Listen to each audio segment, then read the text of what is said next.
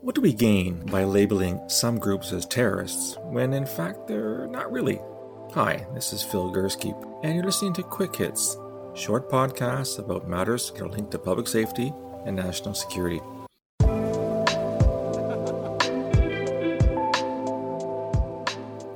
Let me take you back to the weeks and months after 9 11 course, an iconic event the flying of airplanes into the two towers in New York, into the Pentagon in Washington. And in the aftermath of those attacks, we got some good things and we got some bad things.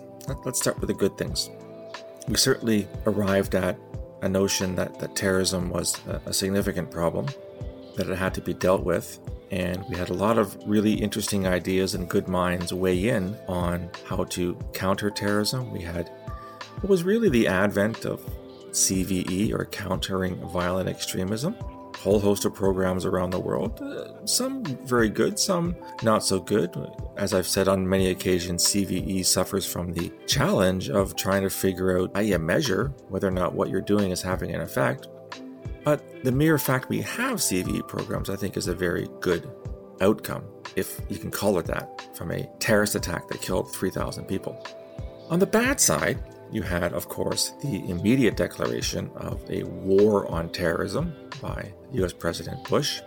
I've waited on that far too often for me to repeat the argument. Suffice to say, have a look at my fourth book, An End to the War on Terrorism, if you're interested in why I think this has been a bad idea. The other thing that came out of 9 11 was what in theory should have been a good thing, but in practice didn't always turn out that way. What we found was that in our collective efforts to stop terrorist groups from killing innocent people, a lot more countries were willing to come to the bar and participate, bring their own data and their own practices, put them on the table so that we could have more of an international effort, a more collective series of actions on a global scale. And again, this is, is a good thing the more parties, the better, at least in theory.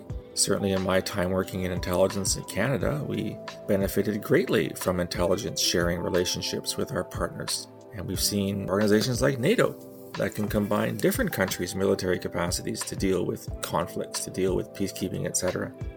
The problem when it came to terrorism was that some of the partners who put their hands up saying, pick me, pick me, were not the partners we would normally have worked with in those days. And, and, and some of the countries I'm citing here would include like China and Russia.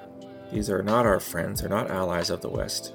Yet they jumped on the bandwagon, wanted to be part of this worldwide counterterrorism effort. And some of the things that they proposed were not helpful at all.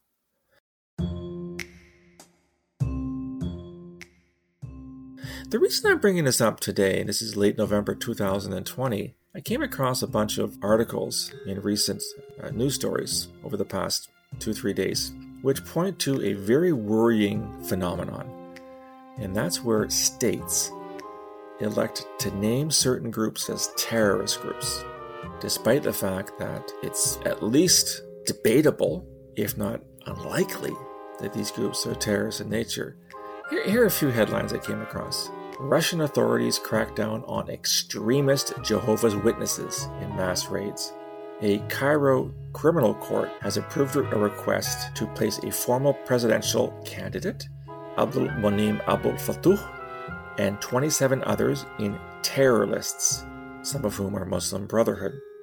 Saudi Arabia's religious body recently designated the Muslim Brotherhood as a terrorist organization. Ethiopian police have arrested almost 800 people suspected of plotting terrorist acts in Addis Ababa, which of course is the capital, claiming that they were doing so for the Tigray People's Liberation Front or TPLF, with which the government in Addis is in a civil war right now.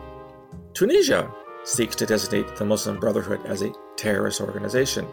And last but not least, going back to Saudi Arabia, a woman called Loujain Al Hathloul who was arrested way back in 2018 for daring to drive as a woman on Saudi roads, her trial has been moved to a terrorism court.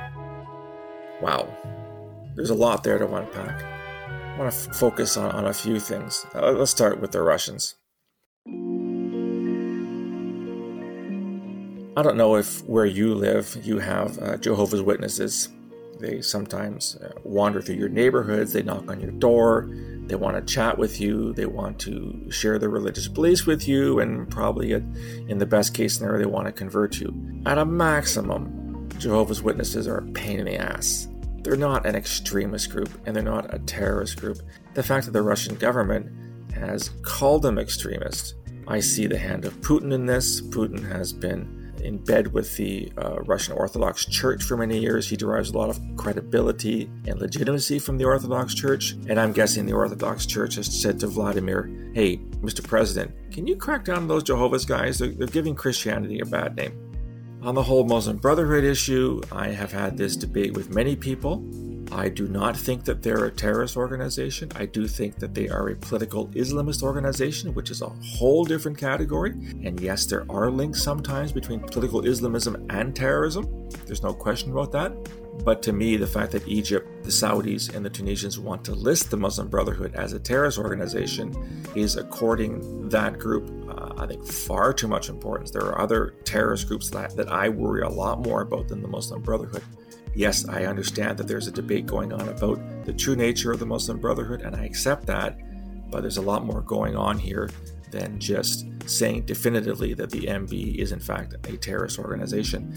And last but not least, the fact that the Saudis have moved a trial of a woman who simply wanted to drive her car, for God's sakes, into a terrorism court. What does that tell you about Saudi Arabia?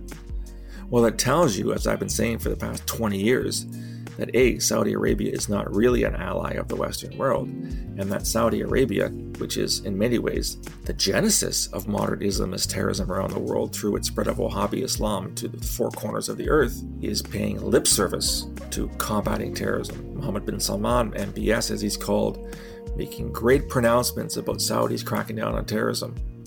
Really? And he sends a woman who wants to drive a car to a terrorism court? What kind of bullshit is this?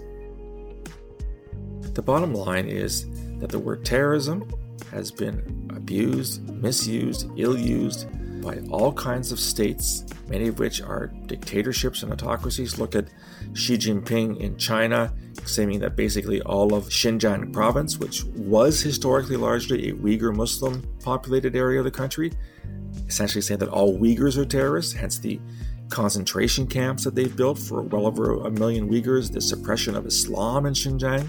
We cannot allow states of this nature to use this terminology to describe and to suppress opposition to their government, opposition to their dictatorships. And we cannot, as Western countries, jump into bed with these same powers in our collective counterterrorism effort.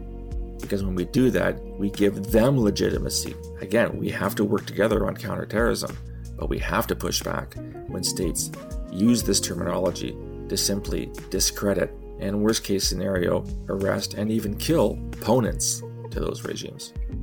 Terrorism, yes, is a complicated issue, and yes, we cannot agree on what it means, but I think we can certainly agree that a woman who wants to drive a car and the Jehovah's Witnesses are not terrorists. Anyhow, that's what I think. What do you view on this?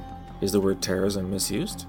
Should we be working with the Russians, the Saudis, the Egyptians, the Chinese on counterterrorism? Drop me a line. You can reach me on email, borealisrisk at gmail.com, or on Twitter at borealissaves. You'll also find me on LinkedIn and on Facebook. If you like the content want to hear more, go to my website, borealisthreatandrisk.com, hit the subscribe button, provide your email address, you'll get a free daily digest, first thing in the morning, all the blogs, all the podcasts, free of charge, to your inbox. Love to hear from you. Drop me a line. I'll talk to you again soon. Until then, stay safe.